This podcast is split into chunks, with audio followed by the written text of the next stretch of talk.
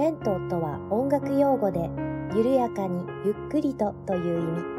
味。そんな音楽用語よりも緩やかな時間があってもいいじゃない。レントよりなおゆっくりと、緩やかに始まります。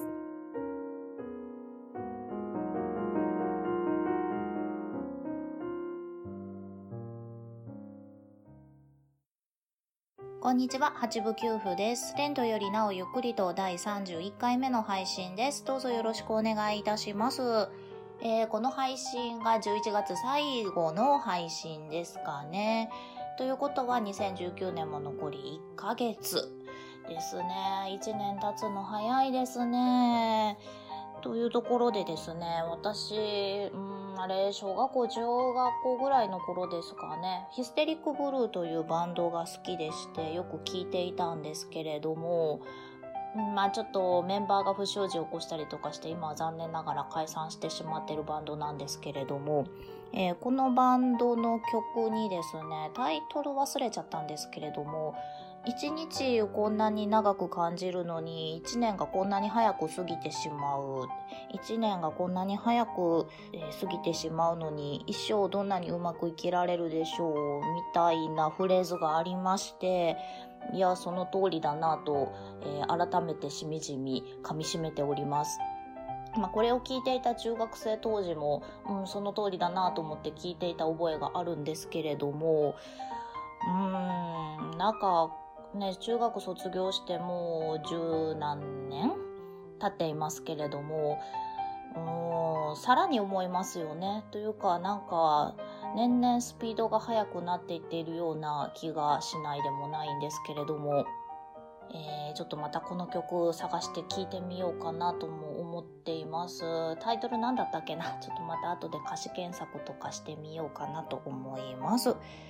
はい。というところでですね、今日は、えー、レビューいただいておりましたので、ご紹介させていただきたいと思います。えー、偽花うさぎさんからいただいております。心地よいピアノの音と声。ということで、えー、心地よいピアノの音色と耳当たりの良い声で音楽の話や御朱印の話、日常のあれこれをお話しされています。音楽や寺院などに興味がある方もそうでない方も楽しめる素敵な番組ですといただきました。偽花うさぎさんどうもありがとうございます。八部九風小踊りをしております。えー、偽花うさぎさんもですね、ちょっと前からポッドキャストを始められまして、うさぎの耳という番組を配信されています。えー、私、あの、配信が楽しみな番組の一つでもあるんですけれども、あの、非常にこう、あの、心地よい、そうですね、耳にスッと入ってくるようなお声を偽花うさぎさんもされておられまして、はい、あの、非常に楽しみな番組です。まあ、いろんなことをお話しされているんですけれども、あの、聞きかじった話を鼻高々にお話しする番組ですということで、はい、あの、いろんな話題をされているんですけれども、必ず最後にですね、カクテルの紹介をしてくださるんですね。まあ、あのカクテルの名前の由来だとか作り方なんかの紹介をあのお話しされるんですけれども私これが非常に楽しみでして毎回ほむほむと思いながら聞いています。というのもですね、私、あの、お酒強くはないんですけれども、飲むのは好きで、ごくたまにバーなんかにも行ったりするんですね。で、まあ、その時に、あ、これ、こないだ、偽花うさぎさんが言ってたカクテルだとか思いながら頼んだりするんですけれども、うん、というわけで、えー、非常に楽しみなんですね。なので、もし、あの、うさぎの耳まだ聞いたことないよという方がいらっしゃいましたら、ぜひ一度聞いてみてください。はい、偽花うさぎさんどうもありがとうございました。えー、レビューまだまだ募集中ですので、もし Apple Podcast からお聞きの方で、レビューを書いてやってもいいよという方がいらっしゃいましたら、書いていただけると8分9分めちゃめちゃ嬉しいです。小躍りして喜びます。どうぞよろしくお願いいたします。はい。というわけで、本編に移りたいと思います。では、今日のお話なんですけれども、今日はですね、えー、もう2019年残りあと1ヶ月というところで、今年メモリアルイヤーだった作曲家とか音楽家の話をちょっとしようかなと思いましたので、今日は、えー、メモリアルイヤーだった音楽家のお話をさせていただきたいなと思っております。ではどうぞ最後までお付き合いよろしくお願いいたします。はい。では、今年メモリアルイヤーだった音楽家のお話なんですが、本日お話しさせていただく方は、クララ・シューマンという方のお話をさせていただこうかなと思います。えー、クララ・シューマン、実は何回か前の配信で私少しだけ名前を出した覚えがあります。ただどの回で名前を出したのかが覚えてないですけれども、本当にもうちょろっとだけ名前だけ出したような覚えがあります。クララ・シューマン1819年9月13日にザクセン王国のライプツヒに生まれました、えー、今のドイツですね。で1819年に生まれたので今年生誕200周年というメモリアルイヤーになります。で、えー、シューマンと聞いたらちょっとクラシック音楽かじってたよ好きだよっていう方だったら別の作曲家が頭に浮かぶかなと思うんですね。えー、トロイメライとか子供の情景とか、えー、作曲しているのもシューマンという方なんですがこの方は男性ですでクララ・シューマンというのはこのシューマンの奥さんですで今日はその奥さんのクララの方のお話になります。えー、クララはですね1819年9月13日に、まあ、今のドイツに生まれたわけなんですけれどもお父さんが非常に熱心な音楽教育家でして、えー、まあ、クララには何人か兄弟がいたそうなんですがクララが一番見込みがあったということで、えー、お父さんはクララに英才教育を施します。そして、え他の兄弟はほったらかしだったそうなんですけれどもで後々お母さんが歌手だったんですがこのお父さんとお母さん離婚してしまうんですがお父さんはクララだけを引き取って、えー、クララはお父さんと2人の生活が始まります。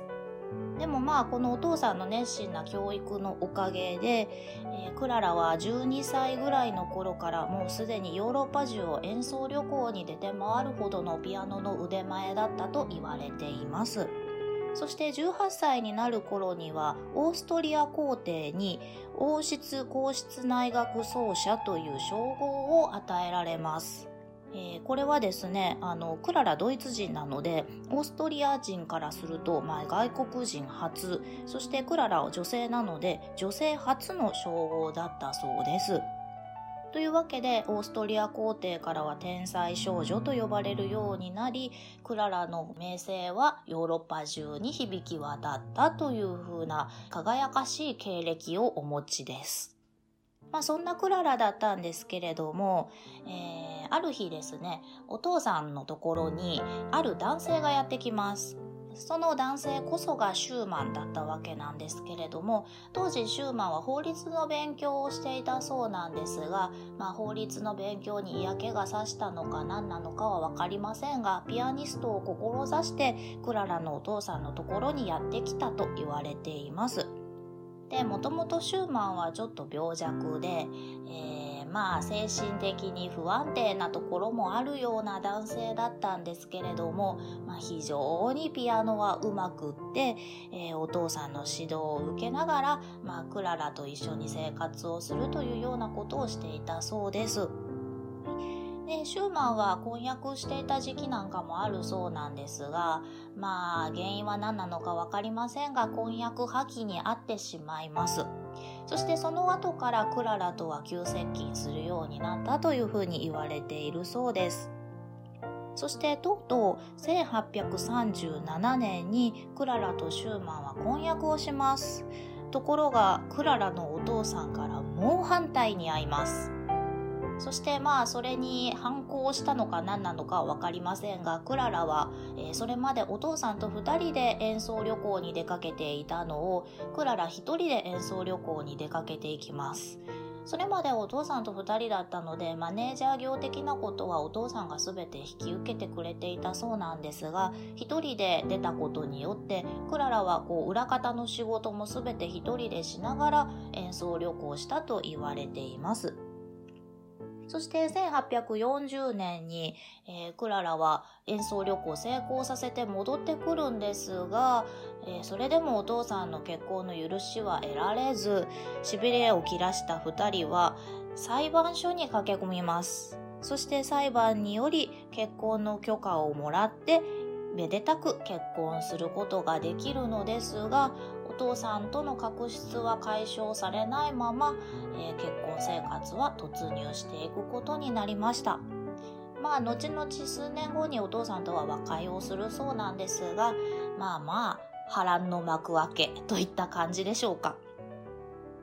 で、まあ、シューマンは先ほども言った通りちょっと病弱で精神的に不安定なところもあったりしまして、で、またピアノの練習をしすぎて、なんか変な器具を手につけてピアノを練習したそうなんですね。あの、私、ちゃんとよく知らないんですが、あれですかね、巨人の星に出てくる大リーグ妖精ギプスみたいなのを手につけてピアノを練習したみたいな感じだそうです。はい。まあ、そんな無茶なことをしまして、えー、シューマンは手を痛めてしまいます。アホだな。まあそんなことも重なってしまって、えー、シューマンはどんどんどんどん精神をやつれていきます。で、まあ病弱で働けない夫に代わって、え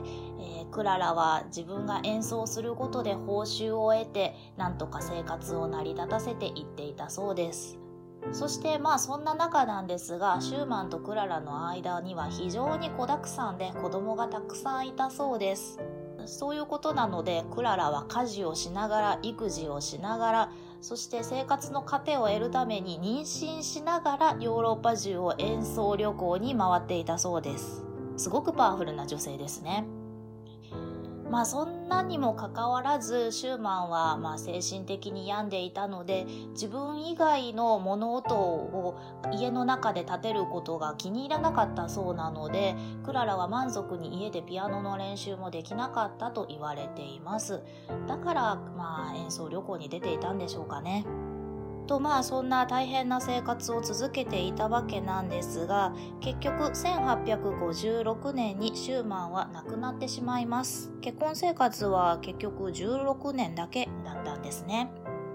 で亡くなる前にもシューマンは自殺未遂を繰り返したりして、まあ、精神病院に収容されてからの亡くなり方だったと言われています。そんな状態だったんですけれども、えー、シューマンが亡くなる前、まだ元気だった頃に、ある一人の青年がシューマンの家に訪ねてきていました。えー、その人はですね、非常にピアノも上手くって作曲の才能もありまして、えー、シューマンとは、えー、深く親交することになっていくような人物なんですが、この方が作曲家のブラームスだと言われています。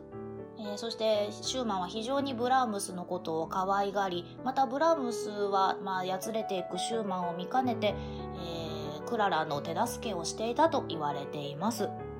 そしてシューマンがとうとう亡くなってしまった後もブラームスはクララを支えていたと言われていまして、え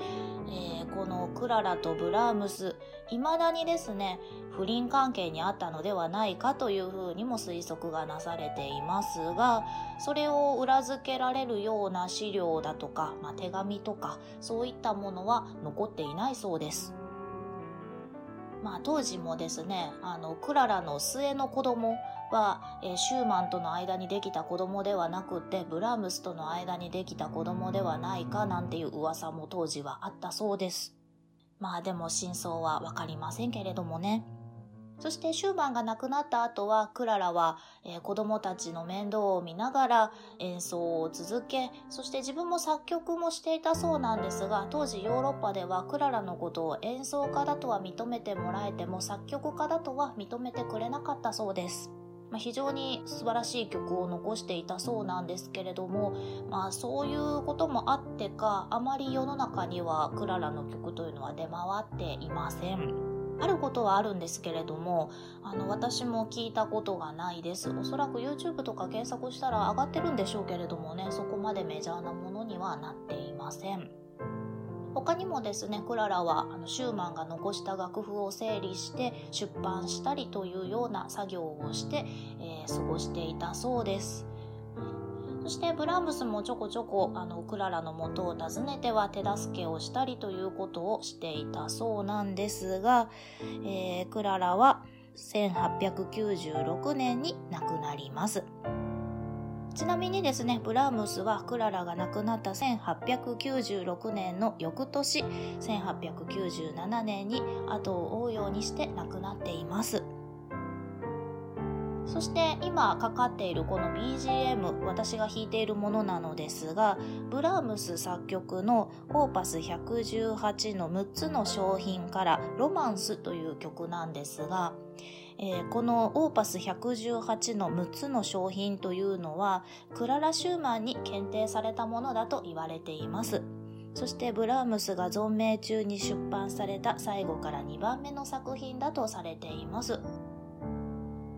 でオーパス1186つの商品というだけあって6つの短い曲が詰め合わされているものなのですが、えー、ロマンスと名前がついてるのはこの曲だけなんですねそしてクララに検定されたものということで、えー、ブラームスはひょっとしたらクララのことを愛していたんじゃないのかなと私は思っています。ブラームスにも婚約者がいた時代というのもあったそうなんですがブラームス自身が婚約破棄をしたりしていて結局ブラームスは生涯独身だったとされているのでもしかしたらずっとクララのことを思っていたので独身を貫き通したのかなということも思っています。そんなクララ・シューマンのお話でした。ちなみにですね、クララ・シューマンと検索するといくつか肖像画が出てくるんですけれども、あの、どの肖像画もとっても可愛らしいです。なので当時すごく美人だったんだろうなと思います。あの、年いってからの肖像画というのも非常にあの美しい方が描かれているので、はい、あの、本当にとても美しい方だったんだろうなと思います。今から200年前に生まれた女性でこんなにパワフルな人がいたんだなというちょっと尊敬するようなロマンチックなお話でした。では本日はここまでにさせていただきたいと思います。お聴きいただきましてありがとうございました。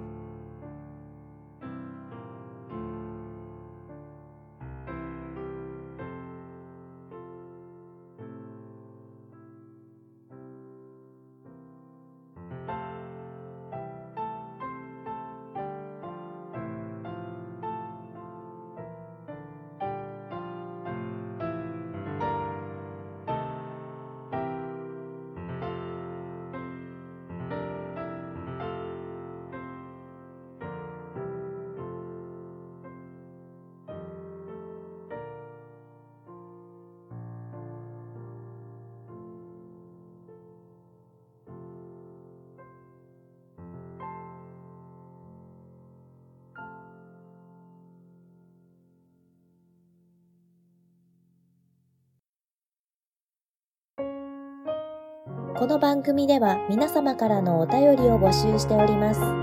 メールアドレスは、レントゆっくり、アットマーク、gmail.com、lento.yukkuri、アットマーク、gmail.com です。ツイッターは、アットマーク、レンクリでやっております。ハッシュタグは、ハッシュタグ、レンクリ。レンはカタカナ、クリはひらがなです。お便り、ツイート、DM などをいただけると、八部九符が小躍りをして喜びます。どうぞよろしくお願いいたします。では次回またお会いしましょう。ごきげんよう。